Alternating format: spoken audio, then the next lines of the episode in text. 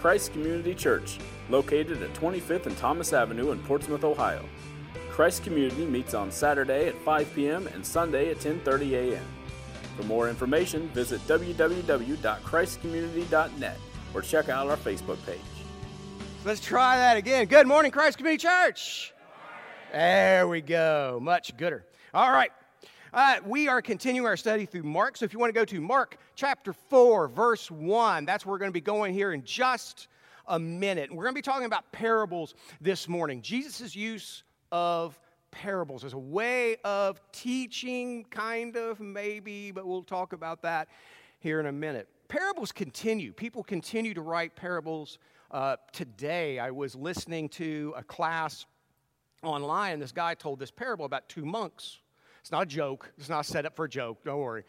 Two monks, and they were in a monastery, and they'd taken a vow of chastity, obviously. They wouldn't even look upon a woman, and they lived with their brothers, but they needed food, so they took some stuff that they had made, put it in two buckets, and they sent two monks to go sell the stuff, bring back the money so they could buy food. And so the monks get to a crossroads, and one of the monks says, I'll tell you what, I'll go to this town over here, you go to that town over there, sell everything in your bucket, and then we'll come back and we'll meet here as soon as the sun goes down, then we'll head back to the monastery. So they agree, they split up. Night falls, one monk is sitting there waiting and waiting and waiting. Finally, the other monk shows up, a bucket empty, no money. He says, what happened?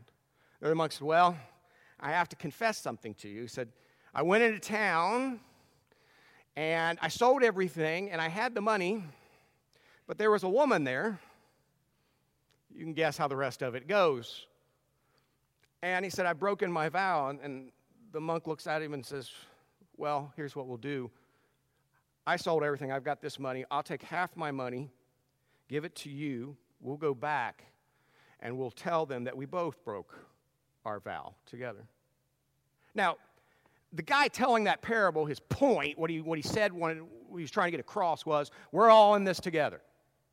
One person screws up, it affects all of us. It doesn't do any good to point blame, and so we just need to kind of march arm in arm and take care of one another. That was his point. The problem is that when you look at parables, the way that Jesus used them, the way that the prophets used them, because Jesus was not the only person to use parables in the Bible. The way they do it is this. The whole point of a parable is to say, okay, who am I in this parable? That's the point. So if it was Jesus telling this parable of two monks, it would be, which monk are you? Are you the one that the moment everybody's got their back turned, you run off and go wild? Are you the monk that says, hey, it's all right, it's all forgiven, we're in this together, I'm there with you? Which monk are you? That's the way biblical parables work. The prophet tells it, Jesus tells it, and the Bible says those with ears to hear will understand who they are within that story. So let's take a look. Jesus teaching in parables. Now remember, Jesus didn't always teach in parables, and his disciples are in a question about that. Mark 4:1. Again, Jesus began to teach by the lake. The crowd that gathered around him was so large that he got into a boat and sat in it on the lake while all the other people were along the shore at the water's edge. Now, this is the reason why he is preaching from a boat on a lake is no home will hold the crowd anymore. The crowds are too big. We saw that a couple weeks ago, right? They were even digging holes in the roof to get to him. And so he's out there, and this is not a dinky little like canoe or paddle boat or something. This is a big fishing boat that he's on, and his 12 disciples are probably with him, and the huge crowd is there. But we've already seen why the crowd's there. The crowds are not there because they think Jesus is the Messiah. The crowds are not there because they want to hear what Jesus has to say about the kingdom of God. The crowds are there because they want to see miracles, they want healing, or they're looking for gossip. That's why the crowds are there. Verse 2, he taught them many things by parables, and in his teaching said, listen. And the Greek akouo there means everybody hush, listen closely. A farmer went out to sow his seed, and as he was scattering the seed, some fell along the path. That's where you'd walk, not where you'd want to grow anything. And the birds came and ate it up. Some fell on rocky places where it did not have much soil. It sprang up quickly because the soil was shallow, but When the sun came up, the plants were scorched, and they withered because they had no root. Other seed fell among thorns, which grew up and choked the plants so that they did not bear grain. Still other seed fell on good soil, and it came up and grew and produced a crop, some multiplying 30, some 60, some 100 times. Now, all the people listening to this either had a farm or a vegetable garden or something, because that's how you survived. And so they understand what's going on here, and they understand that no crop anywhere gives you 30, 60, 100 times. Then Jesus said, "Whoever has ears, let them hear." And when he was alone, the 12 and the others around him, so it's not just the disciples, asked him about the parables. And this is the way this is going to work. One of the things, if you notice, if you're reading carefully in the Bible, Jesus sometimes will say things people don't understand, but all you have to do is walk up and go, "What do you mean?" And he explains it. He's happy to explain it. The problem is very few come up and ask because they don't care. It's still that way today, by the way. If you seek, you will find, but if you don't seek. So he told them, "The secret of the kingdom of God has been given to you. But to those on the outside, everything is said in parables. So that," now notice this is where you're going to be a little upset, "they may be ever seeing but never perceiving, and ever hearing but never understanding. Otherwise, they might turn and be forgiven." Now, you're sitting there going, "Well, what's the problem? Isn't like forgiveness Jesus' thing? Doesn't he want people to be forgiven?" Here's the thing. What Jesus is doing there is he's quoting from Isaiah 6, 9 through 10. And one Hebrew scholar has rendered the passage this way. He said, "So that they may indeed see but not perceive, and may hear but not understand, because the last thing they want is to turn and have their sins forgiven." In other words, they don't think they need forgiveness. They think they're just fine. God wants all people to be saved, but he doesn't force himself on you. He doesn't force his grace on you. He expects you to seek him. And if you don't, and I know a lot of you are not going to like this, but this is just the way it is in Scripture. This is what the Bible teaches from Genesis to Revelation. If you don't care for the ways of God, if you don't want to have a saving relationship with God through Jesus Christ, if that's not what you want, you will get to a point, you will dig yourself a hole to where God says, "Okay, we're done. You don't want it? I'm not going to push it. So be it. We're finished." And if you don't believe me, you go to the prophets and you'll see it. That's what Isaiah is saying. Isaiah is saying what Jesus is quoting. Isaiah is talking to the people of Israel, the Jews, and the Jews have turned their back on the ways of God. They're not doing their job. They're not reaching out. They're not being merciful. They're not caring for the widows and the orphans and all that kind of stuff. They're being unjust. And so God tells Isaiah, "Tell them. You go ahead and talk to them. They're not going to listen to you, and I don't want them to listen to you because the time of judgment has come. My mercy's at an end." And that does happen. If you look, if you remember, when we preached through, Dad and I preached through the book of Revelation, the first 3 chapters there are letters to 7 churches in Asia. And what does Jesus tell some of those churches? Get your act together or I'm yanking my presence from your church. Jesus actually says, you can have a church, I won't show up to it. If you're not faithful to me, I don't care whether you call it church or not. I don't care what you sing. I don't care what the attendance is. I don't care how much money you got. I don't care. If you're not faithful to me, I'm not showing up. I'm having nothing to do with it. There are a lot of terrible things in our world, to be sure. But according to the Bible, you know what the scariest thing that can happen to you is? For God to say, "I will speak to you no more." The scariest thing that can happen to you is for God to say, "We're done. Have it your way." Which means you have to constantly check your heart And as we're going to see in a minute, you have to constantly ask yourself in these parables. Parables were delivered for judgment. Parables were spoken so that people who didn't care just sounded like a nice little story, and they walked off. Only the people who really wanted to grow closer to God and understand the ways of God and understand who they would come forward and go, but what does that mean? Tell me. Please explain it to me. And what you've got to ask yourself so that you don't put yourself in that position is, in this parable of the soils, who are you? Which one are you? We'll come back, talk about that in a second. Verse 13. Then Jesus said to them, don't you understand this parable? How then will you understand any parable? The farmer sows the word. And some people are like seed along the path where the word is sown. As soon as they hear it, Satan comes and takes away the word that was sown in them. Others, like seed sown on rocky places, hear the word and at once receive it with joy. But since they have no root, they last only a short time. And when trouble or persecution comes because of the word, they quickly fall away. Still others, like seed sown among the thorns, hear the word. But the worries of this life, the deceitfulness of wealth, the desires for other things come in and choke the word, making it unfruitful. And others, like seed sown on good soil, hear the word, accept it, and produce a crop some 30, some 60, some 100 times what is sown. Now, there's Jesus' explanation. He's saying the soil is people. The seed is the word of God. He's saying, which one are you? Understand something, that if you're like, yeah, okay, I'm like the third soil, but that's just enough to get to heaven, right? The problem with that is if you're a farmer, which soil here is of any use to you whatsoever? Only the fourth. All the rest of it's useless. It's worthless.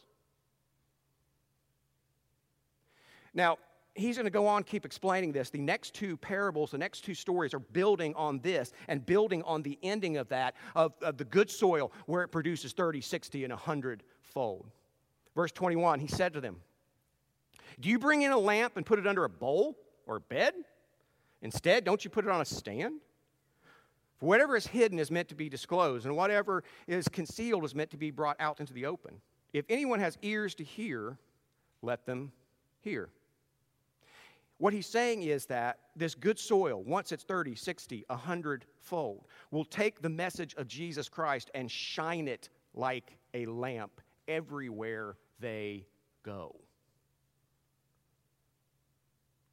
That's what he's saying. And he's saying, yeah, it's hidden, but it's meant to be discovered, he's saying. He's saying, just because I'm speaking in parables, because God wants to bring judgment on the people of God because they're not listening. They're not looking for the Messiah. They're not accepting the Messiah's mission. So I'm going to speak in parables.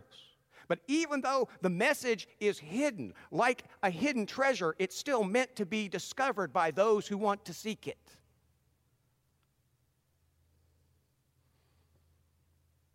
You see, the people of God at this time, just like the people of God in Isaiah's time, decided that it's all about me. It's all about us. God owes us. We want this from God. Thank goodness the church doesn't have that problem anymore, right? Verse 24, consider carefully what you hear, he continued. With the measure you use, it will be measured to you, and even more. Whoever has will be given more. Whoever does not have, even what they have, will be taken from them. He's talking about judgment again. He's saying, those who are seeking, those who are looking, those who are listening to me, those who have the ears to hear because their heart is right, I will continue to give them. I will continue to give them my spirit, my word, all that kind of stuff. But those who just don't want it, I will take it from them. They have rejected me, and so I'm going to take what they have from them.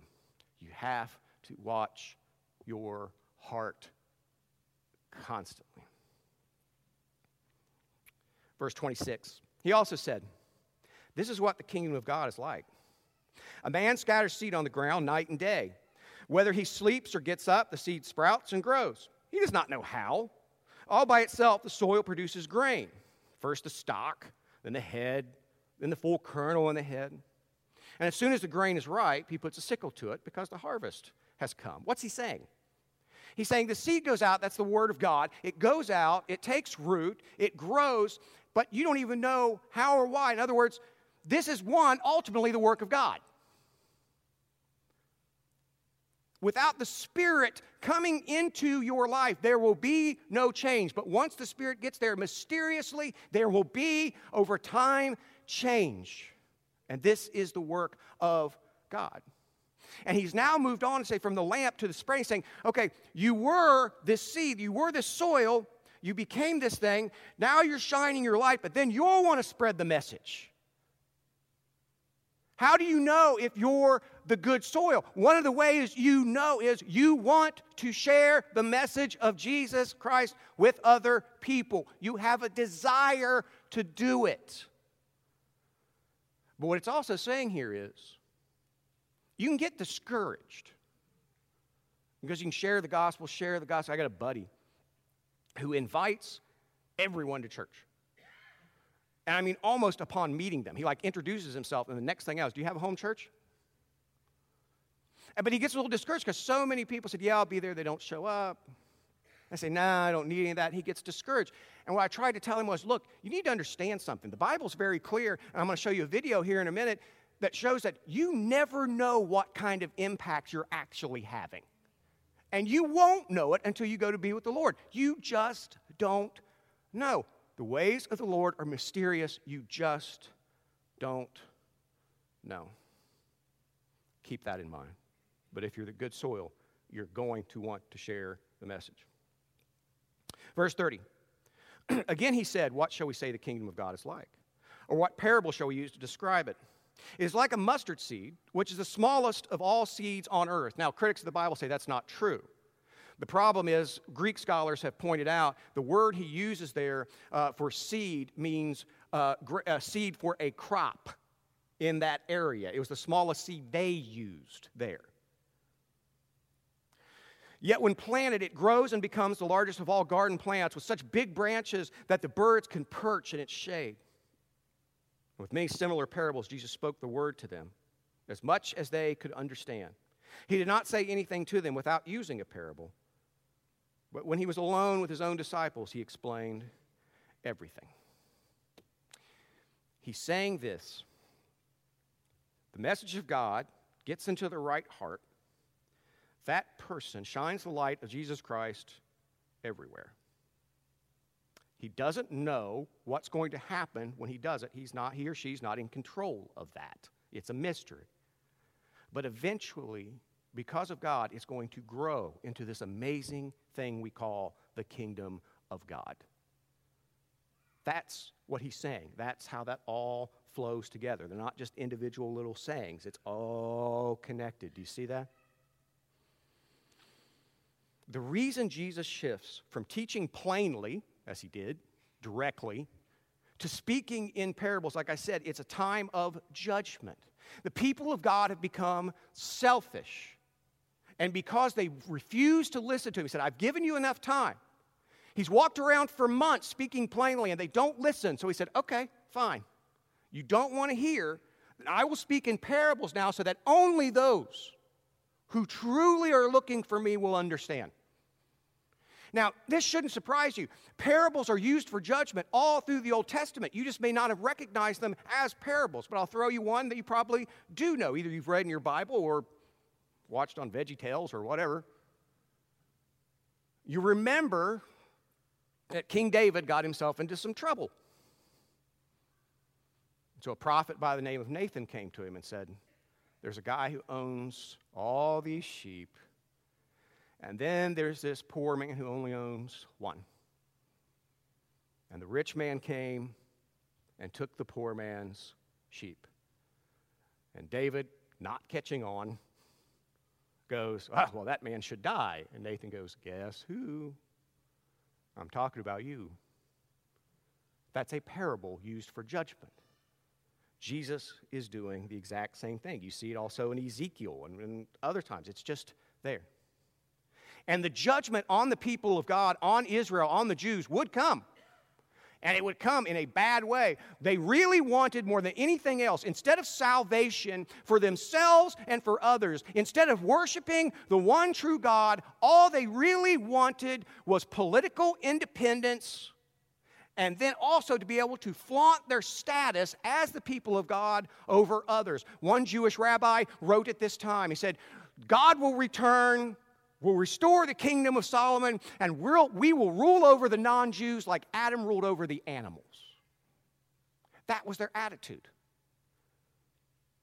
And Jesus said, no, that's not why I put you here. Just because you want it doesn't mean God wants it. And so he begins to speak in parables because judgment is coming. And judgment came in 70 A.D. when the Roman Empire marched on to Jerusalem and totally wiped out the city. One Jewish writer, Josephus, says that the slaughter in Jerusalem when the Roman legions moved in was so bad that you couldn't walk anywhere in the city of Israel without being ankle deep in blood. They completely destroyed the temple. Judgment came. Judgment's coming again one day. I just don't know when. But one thing we are committed here, Dad and I are committed to, Ralph, Andrew, so forth, is that making sure you have eyes to see and ears to hear so that on Judgment Day you find yourself on the right side of Jesus Christ. This parable is all about, all these parables, these stories all hang together. It's about salvation, it's about evangelism, and it's about the kingdom of God. And basically what it says, and maybe you've wondered this sometime, maybe you've been a Christian a long time, and one of the things you wonder is, I don't understand why people don't want to be Christians. Why would people reject the free grace of Jesus Christ? Why would that happen? And the parable tells you because it depends on the heart of the person. And you've got to ask, where's your heart at?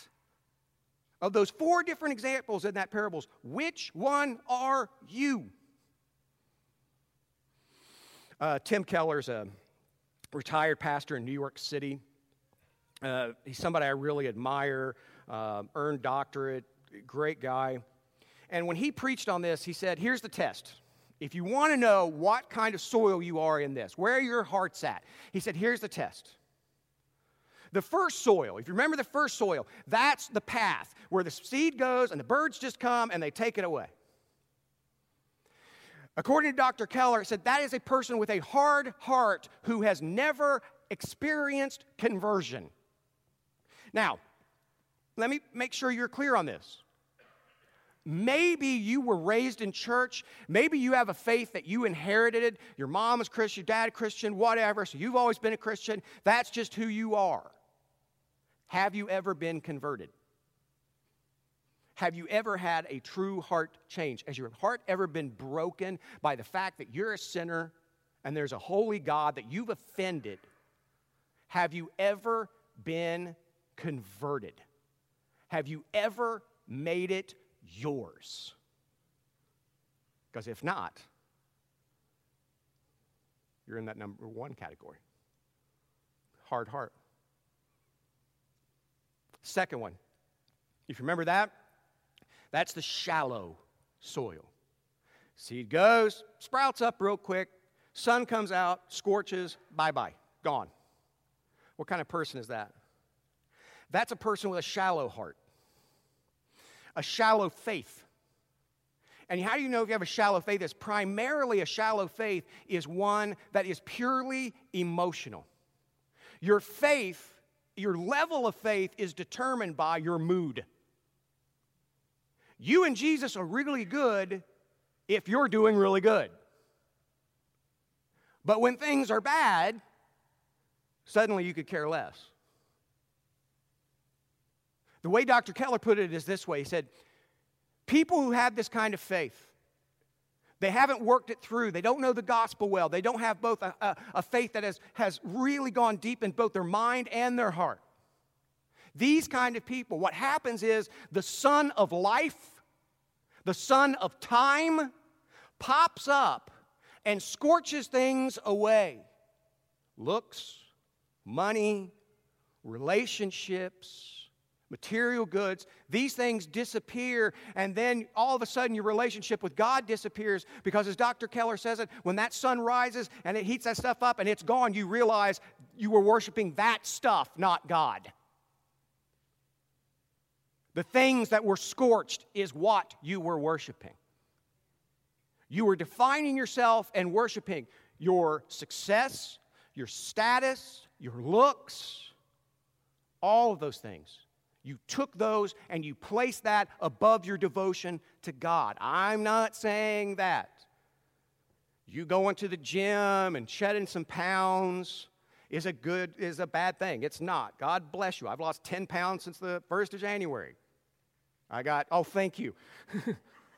That wasn't an applause line, but okay, I'll take it. Thank you.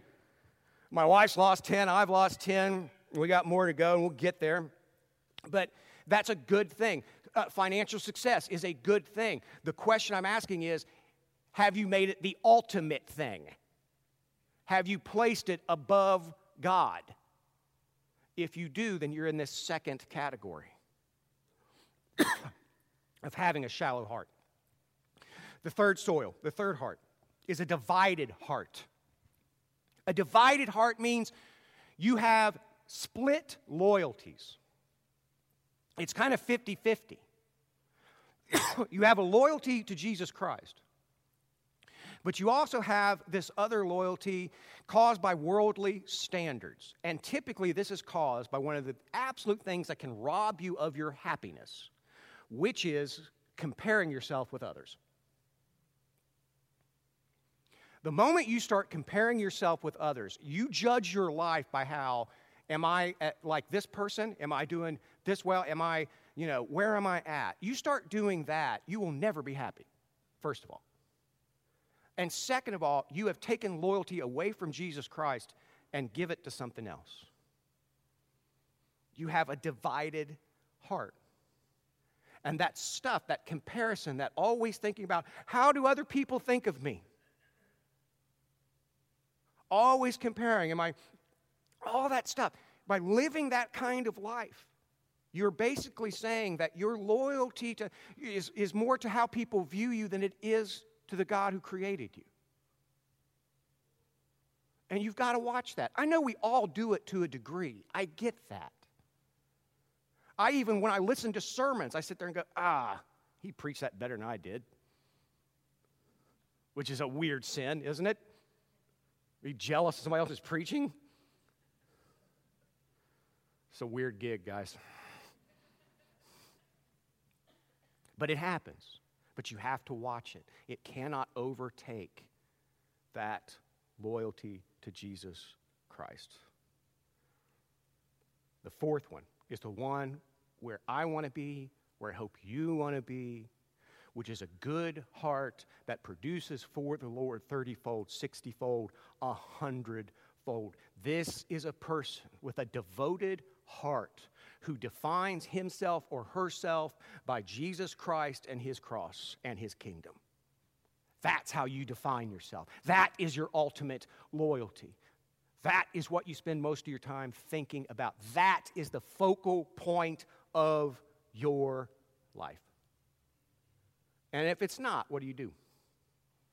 There's a reason why Jesus uses this whole thing of soil to talk about this parable. Now I to be honest with you, I don't do a lot of work with soil. I was not meant to be a farmer. I'm not even a morning person. I don't do a lot with that. The only thing I've ever done with that kind of stuff is help my wife kill plants. That's it. And we've killed all of them, including cactus. That takes talent right there. That's right. But here's what I do know about soil. Soil doesn't fix itself. You can sit there and yell at the soil all you want. It's not going to fix itself. It needs a gardener. You cannot turn yourself just by working really hard, you cannot push yourself from soil number 1 to soil number 4. That is the work of the Spirit of God. That is the work of Jesus Christ. You have to go to Jesus Christ in prayer and in study and in worship. You have to go to Him in order to change. He has to fix it for you. And it takes time, and it's painful. It just is. It just is. And when you're studying, when you're reading through your Bible, which I hope you're doing, when you're doing that, in order for you to have eyes that see and ears to hear, you have to think about how you think. You know, it's very important. There's this component in leadership study called emotional intelligence. And part of emotional intelligence is being able to see yourself as you really are. The good parts, the bad parts, all of it. Do you see yourself as you really are, or are you deluding yourself a little bit? Are you twisting it? And the thing is, typically, it doesn't matter how much, I don't care how much you meditate or whatever, typically you're still going to have blind spots. It takes the help of others so you can know. I remember once I was meeting with a leadership coach in Dayton, and we had met a couple times, and he told me, he said, "You have to be very careful, Matt, in leadership." I said, yeah, sure. He said, "No." He said, "You need to be very careful." I said, "Why?" He said, "You think out loud a lot." I said, "So? Don't say everything that goes through my head. That's Dad's job." And he said, "But here's the problem. Okay, so you like to do things like, hey, what if we did this? You know, like in staff meetings, I say, what if we did this, or what if we did that, or something like that, or just throw a proposal out there to some people I know. What about, you ever thought about doing this, or something like that?" He said, "The problem is," he said, "they don't know you well enough to know you're just thinking out loud and looking for, you know, some conversation, and maybe this will happen, maybe this won't. They think you're making a proposal. And then if you don't follow through, they think you're a liar." I say, it was a blind spot for me. I didn't see that. So I have to catch myself every once in a while and roll it back and go, whoa, I'm just talking. I haven't put down anything concrete. I'm not putting money on the table. I'm just talking. And I have to do that. That was a blind spot for me. You have blind spots. It's going to help. You've got to have people close enough to you who can be brutally honest with you without being a jerk and let you know where you're at. Because those blind spots are not just about your success in life, it's also about your spiritual growth. You've got to think about how you think. So let's say that this week you read Mark 4:1 through 34 in preparation for this sermon. Most of you didn't, but maybe some of you did. And you read through these parables, did you ever stop to think, which one am I? Or did you just read it? Oh, okay. Jesus said this. Okay. Next. Put it out of your mind.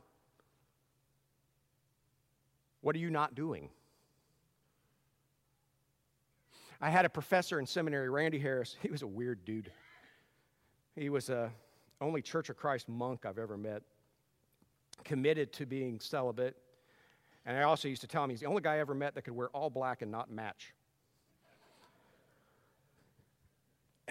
But Randy, as one of my professors used to tell me, he said, when you study the Bible, the most important question you have to ask is, what does this passage require me to change? Where are you in the story? That's what you have to ask yourself. That's the way it is.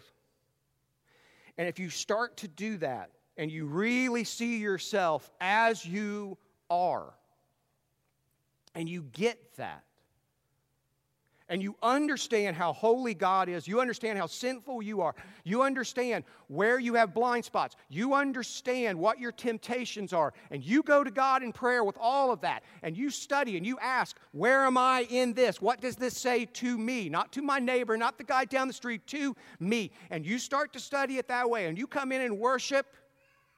Then the Spirit of God comes along and takes you from being one soil to another, and gets you to the point where you're carrying that lamp with the message of Jesus Christ everywhere. And then, for some reason, you never know. And in fact, you won't know. The way the Spirit of God works, you may bring people to Jesus Christ or have an impact or do something that ends up leading them to something else, that leads them to something else, that leads them to Jesus Christ, that you won't know. And you won't know till you get to heaven. The way the Spirit works is just mysterious. It's just the way it is. I remember once when I was preaching down at Revolution, and I was preaching my heart out. I preached to the point where I was losing my voice. And afterwards, a guy comes forward, and he's crying, and says he wants to come to faith in Jesus Christ, and he wants to be baptized. I'm like, yes! I said, when did you decide that? In the second song. Like, song? You don't know. You never know how it works, but you'll want to do it if you're that fourth soil. If you have the right heart, you'll just want to do it regardless of what you see immediately. And I have to clear one thing else up, and I'm going to show you a video and we'll quit, but there has been this saying kicked around the church. I've heard it for the last 20 years, and it drives me crazy. They say that Francis of Assisi, St. Francis of Assisi, said, spread the gospel everywhere, and if necessary, use words. Okay, there's two problems with that quote. One, he never said it. And number two, it's stupid. I don't even know what that means. You just walk around smiling, singing K-Love songs? What does that mean? People are just going to either think you're just a really nice person or not. They're not going to sit there and go, I've got to know what that person has. You have to verbally share the message of Jesus Christ. You have to do it. Romans 10 says, faith comes by hearing, which means you have to speak it. And you're not always going to get the reaction that you want. And sometimes it is frustrating. I get it. I remember when I used to travel, I spent 8 years of my life on a plane every week. And I used to pray, God, whoever you sit next to me, either make them somebody who is seeking you or is really quiet. And for some reason, I am a Mormon magnet. Not fun plane trips. But you never know. I ran across this video a couple years ago. I've told you about it once before, but I wanted to play the video. Now, the video is long. If you want to go on YouTube and watch the full thing, it's like 7 minutes. Chris has put it down to about 3 or 4 minutes. And it's a little bit hard to understand at first because it's a English Baptist preacher, if you can believe there is such a thing, preaching a true story that he encountered, and it's an old audio. I mean, so it's kind of fuzzy, and the guy's got a heavy British accent, so you really have to listen, but you'll want to listen. Chris, roll it. A number of years ago, in a Baptist church in Crystal Palace in southern London, the Sunday morning service was closing, and a stranger stood up at the back, raised his hand, he said, excuse me, Pastor, can I share a little testimony? The pastor looked at his watch, he said, you've got 3 minutes. And this man proceeded. He said, I've just moved into this area. I used to live in another part of London. I came from Sydney in Australia. And just a few months back, I was visiting some relatives. And I was walking down George Street. You know where George Street is in Sydney? It runs from the business hub out to the rocks, the colonial area. And he said, a strange little white-haired man stepped out of a shop doorway, put a pamphlet in my hand, and he said, excuse me, sir, are you saved? If you die tonight, are you going to heaven? He said, I was astounded by those words. Nobody had ever told me that. I thanked him courteously, and all the way on British Airlines back to Heathrow, this puzzled me. I called a friend who lived in this new area where I'm living now, And thank God he was a Christian. He led me to Christ. And I'm a Christian, and I want a fellowship here. And Baptists love testimonies like it. Everyone applauded and welcomed him into the fellowship. That Baptist pastor flew to Adelaide in Australia the next week. And 10 days later, in the middle of a 3-day series in a Baptist church in Adelaide, a woman came to him for counseling, and he wanted to establish where she stood with Christ. And she said, I used to live in Sydney. And just a couple of months back, I was visiting friends in Sydney, doing some last-minute shopping down George Street, and a strange little white-haired man, elderly man, stepped out of a shop doorway, offered me a pamphlet and said, excuse me, ma'am, are you saved? If you die tonight, are you going to heaven?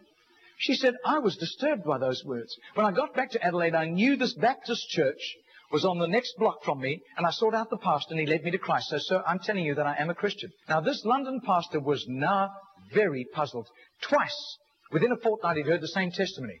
Now, this London preacher flew back to the UK and was speaking at the Keswick Convention in the Lake District. And he threw in these 3 testimonies. At the close of his teaching session, 4 elderly pastors came up and said, we got saved between 25 and 35 years ago, respectively, through that little man on George Street giving us a tract and asking us that question. He then flew the following week to a similar Keswick Convention in the Caribbean, to missionaries. And he shared the testimonies. At the close of his teaching session, 3 missionaries came up and said, we got saved between 15 and 25 years ago, respectively, through that little man's testimony and asking us that same question on George Street in Sydney. Well, 8 months later, that Crystal Palace Baptist pastor was ministering in Sydney, in Gymea, southern suburb of Sydney. And he said to the Baptist minister, do you know a little man, an elderly little man, who witnesses and hands out tracts on George Street? And he said, I do. His name is Mr. Genor, G-E-N-O-R. But I don't think he does it anymore. He's too frail and elderly. The man said, I want to meet him. 2 nights later, they went around to this little apartment, knocked on the door, and this tiny, frail little man opened the door. He sat them down, made them some tea, and he was so frail, he was slopping tea into the saucer as he shook. And as he sat with them, this London preacher told him all these accounts over the previous 3 years. This little man sat with tears running down his cheeks. He said, my story goes like this. He said, I was a rating on an Australian warship, and I lived a reprobate life. And in a crisis, I really hit the wall, and one of my colleagues, whom I gave literal hell, was there to help me. He led me to Jesus, and the change in my life was night to day in 24 hours. And I was so grateful to God. I promised God that I would share Jesus in a simple witness with at least 10 people a day. As God gave me strength. Sometimes I was ill, I couldn't do it, but I made up for it for other times. I wasn't paranoid about it, but I have done this for over 40 years, and in my retirement years, the best place was on George Street. There were hundreds of people. I got lots of rejections, but a lot of people courteously took the tracts. And he said, in 40 years of doing this, I've never heard of one single person coming to Jesus until today. He became a Christian. When he did, he devoted himself and said, I'm going to share the message of Jesus with 10 people every single day. For 40 years, he did that. For 40 years, he would go out. He had the little tract, which is just a little couple pieces of paper. It explains what the gospel of Jesus Christ. Walk up to strangers and say, if you die today, do you know you'd be saved? Do you know you'd go to heaven?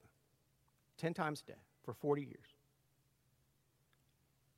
By the pastor's estimation, when he was done, the people that he had been an instrument in leading to Jesus Christ resulted in roughly 100,000 people being saved.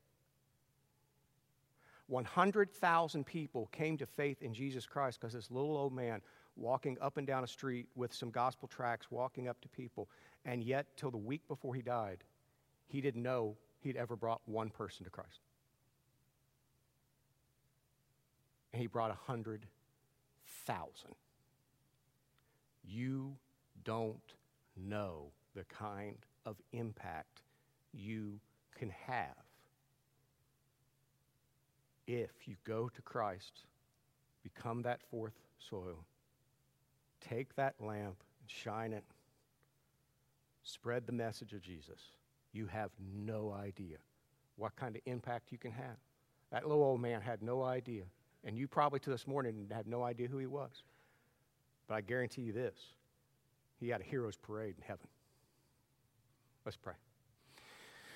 Father God, we thank you for your word. We know it's challenging. I pray that myself and everyone here, when we read it, when we study it, we see where are we in this. What does it require us to change in order to be better servants, to be more faithful, in order to bring you honor and bring you glory? We pray this all in Jesus' name. Amen. Folks, next week we will finish up chapter 4. Dad will be leading you through the stilling of the storm, the calming of the storm with Jesus there. So be reading that. It's just a few verses. You can do it. God bless you. God goes with you. Save me a seat at the restaurant. See ya. Christ Community Church, located at 25th and Thomas Avenue in Portsmouth, Ohio. Christ Community meets on Saturday at 5 p.m. and Sunday at 10:30 a.m. For more information, visit www.christcommunity.net. Or check out our Facebook page.